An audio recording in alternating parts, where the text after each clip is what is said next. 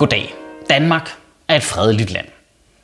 Og vi har en ufattelig lav kriminalitetsrate i Danmark. Men lige præcis derfor, så rokker det jo voldsomt ved ens opfattelse af vores land, når der render bander rundt og skyder hver fucking aften på Nørrebro. Øh, lige hvor jeg bor, og jeg skal høre på den der irriterende militærhelikopter, det er nok det værste ved det hele. Hold kæft, hvor er det træls, altså. Og så hjælper det jo heller ikke på det, at der er folk, der bygger deres egen ubåd og sejler rundt og parterer lige. Det skaber bare rigtig dårlig stemning. Men det er jo ikke som om, vi ikke har været her før. Bandekrig, rockerkrig. Vi har jo været her før. Det, det føles generelt som om, der er nogen, der har tændt en tidsmaskine og fragtet os tilbage til 90'erne. Det er virkelig en 90-agtig ting at være i en bande. Og så har de hættetrøjer med deres logoer på, hvad i en gymnasieklasse på vej på studietur eller hvad. Hold kæft, hvor er det useriøst. Ej, men seriøst, det er som om vores land er så lille, at selv vores gangster bare er nogle super amatører. Hvorfor skal alle banderne hedde noget super lamt 90-agtigt noget? I'm loyal to familia, brothers, Satudara. Det lyder som Steven Seagal-film alle sammen. Selv gangsterne har ikke engang fede aliaser i Danmark. De hedder ikke noget sejt. De hedder altid Makrallen eller Lille A eller sådan noget Olsenbanden-agtig fis. Du ville jo ikke stusse over det, hvis der var en af dem, der hed Dynamit High. Loyal to familia betyder jo et øh, lort i hovedet på spansk. Det ved jeg ikke, om du ved. Det gør det. Øh, jeg har brugt øh, Google Translate. Øh, jeg er ikke sikker på, det er rigtigt, men det er meget dækkende, kan man sige. Og så er det meget vigtigt, at Loyal to Familia skal ikke forveksles med Loyal to Frahitas, som er min madklub. Det er lidt noget andet. Efter de seneste skyderier ude på Esrumgade her på Nørrebro, der har offentliggjort politiet billeder af de formodede gerningsmænd, som cyklede rundt på en grøn mountainbike og en rød damecykel med cykelkur på. Men altså, for helvede nogle amatører. Det, altså, de, de har flere gange skudt efter tilfældige mennesker, fordi de ikke ved, hvem det er, der er med i den rivaliserende bande. Hvor, hvor low budget en gangster kan du være? Og problemet er jo, at de fleste af os, der bor i København, vi har alle sammen set The Wire. Så vi ved godt, hvordan en sej bande ser ud, og hvordan det skal gøres. Og vi kan bare afkode, det er slet ikke det, de har gang i. Prøv at høre. Loyal to Familie og Satudara, de har Wikipedia-sider. Du kan, du, kan, du, kan se, du kan bare google til, hvem der er lederen. Du kan, du kan google til, at det er ham der Shubidua Khan, eller hvad han hedder, der er leder af Loyal to Familie. Du kan se, at Satudaras klubhus ligger ude i Bagsvær. Du kan finde adressen.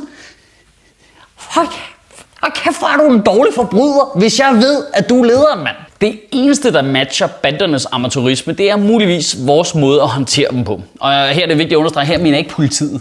Mit indtryk er, at politiet ved udmærket, hvad man skal gøre, og de er klar til at gøre det. De skal sådan set bare have nogle midler.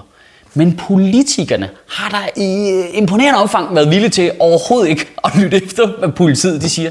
Altså er vi ikke efterhånden nået til en punkt, hvor politiets primære opgave det er at skaffe politikerne likes på Facebook eller hvad? Så, så vil de ja, hunse dem rundt, ikke? Så, skal de, så skal de ud og jage tækker, så skal de ned og stå og fryse klunker derinde nede ved grænsen. På trods af, at politiet selv siger, at det der det har altså cirka lige omtrent 0% effekt på noget som helst. Politiet bruger 1200 årsværk på at stå og glo nede ved grænsen. Altså det er politibetjente, som bare står dernede og kugler i stedet for at patruljere massivt i de områder, hvor banderne huserer.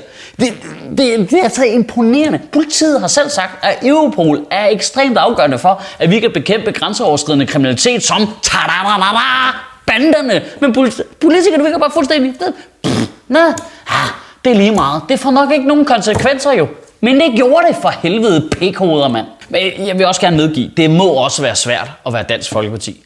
De elsker Danmark, men hader københavnere lige så meget. Så de har ligesom foretrukket, ah, ved du hvad, vi sender bare politibetjenten ned og stå ved grænsen. Fuck, om der er nogle københavnere, der bliver skudt. Men så finder man ud af, så for Sørensen, banderne, de er jo brune. Ah, hvad gør man? Hvad gør man, når man hader så mange forskellige mennesker? Uh, jeg har det. Hvad med, at vi bare skamrider vores parallelsamfundsretorik hårdere, end en teenagepige vil ride Kristoffer? Pia Kærsgaard, det er hende, der er formand for Folketinget. Ej, hvor er det hyggeligt. Øh, var lige ude i BT øh, forleden dag og sige, at det hele Nørrebro er i risikozonen for at blive et parallelt samfund. Jamen, det lyder som en overdrivelse, jeg laver for, for en eller anden effekt, eller det er det ikke. Det, det, det sagde hun. Hele Nørrebro. Det, mindre kunne simpelthen ikke gøre det. Lige 75 1000 mennesker er simpelthen i risikozonen for at blive et parallelt samfund. Øh, I 2013 vurderede politiet, at der var 75 medlemmer af Loyal to Familia, og her i øvrigt, lige at tage et detalje, lige under halvdelen af dem er etnisk danskere. Men det, det glemmer vi lige et øjeblik. Det, vi glemmer det lige, for vi fokuserer på hvordan De der 75 mennesker, jeg ved ikke, hvor mange der er i dag, der er med medlem af Loyal to Familia, men uh, du ved, det er vel ikke helt off at sige, at de fleste af dem kunne vel sidde i den samme biografsal øh, i en biograf at se Fast and Furious eller Cabin på Hav, eller hvad for noget lort de vil se. Jeg tror umiddelbart, at det eneste, jeg synes, der er værre en wannabe gangster, der render rundt og skyder folk i ballerne, det er nok politikere, der er villige til at udnytte den situation til bare helt hemmingsløst bare mose sin egen agenda igennem. Men det er også derfor, at alle de løsningsforslag, man hører fra politikerne, er sådan nogle helt tåbelige, endimensionelle forslag. Og ikke fordi de ikke ved, hvad der skal gøres. Men fordi ellers kan de ikke få nogle likes på Facebook. Jo, det er nødt til at være noget, alle kan afkode med det samme. Så derfor så er alle forslagene fra politikerne det er sådan noget. Øh, hvad med at forbyde bander? Øh, okay, hvad med at tænke sig om i to sekunder? Altså nu jammer jeg bare. Nu virker de der bandetyper umiddelbart ikke som typerne, der går specielt meget op i, hvad for nogle regler vi har lavet. Det kan godt være, det er mig, der er dum eller hvad, men er det ikke ulovligt at skyde folk og sælge heroin i forvejen? Øh, nu jammer jeg bare, altså. Jeg tror ikke, det er sådan, det, så vi forbyder bander, og så mødes de bare og siger, så for helvede, dreng, du. Den er helt gal. Læg våbne, læg heroinen. De har sagt til os, at vi ikke må. Det er så frustrerende, at de fleste også i befolkningen formentlig er nærmest 100% enige om, hvad vi skal gøre. Altså, jeg tror, det er lige meget, om du stemmer på enhedslisten, eller om du stemmer på Dansk Folkeparti. Altså, alle helt almindelige mennesker kan blive enige om, prøv at hvad med at lytte efter, hvad politiet de siger, vi skal gøre ved det? Hvad med at lave en masse forebyggelse? Hvad med at straffe de motherfuckers, der render rundt og skyder langt ind i helvede? Og hvad med i øvrigt, og lade være med at putte alle de der gangster ind i det samme fængsel? Det tror jeg helt seriøst, alle mennesker, lige meget hvem du stemmer på, kan blive enige om, at det er det, der skal gøres. Men så kommer politikerne ta-da-da, ind på scenen og skaber splid og fucker det hele op. Altså bortset fra det med at skyde folk, så er den værste bande, det er jo politikerne. Okay, i ugen der kommer, der synes jeg, at du skal sætte dig ned og tænke over en ting. Hvordan kan det være, at vi ikke gør brug af den løsning, som vi alle sammen ved, og øvrigt alle sammen har tænkt på, ligger lige foran os?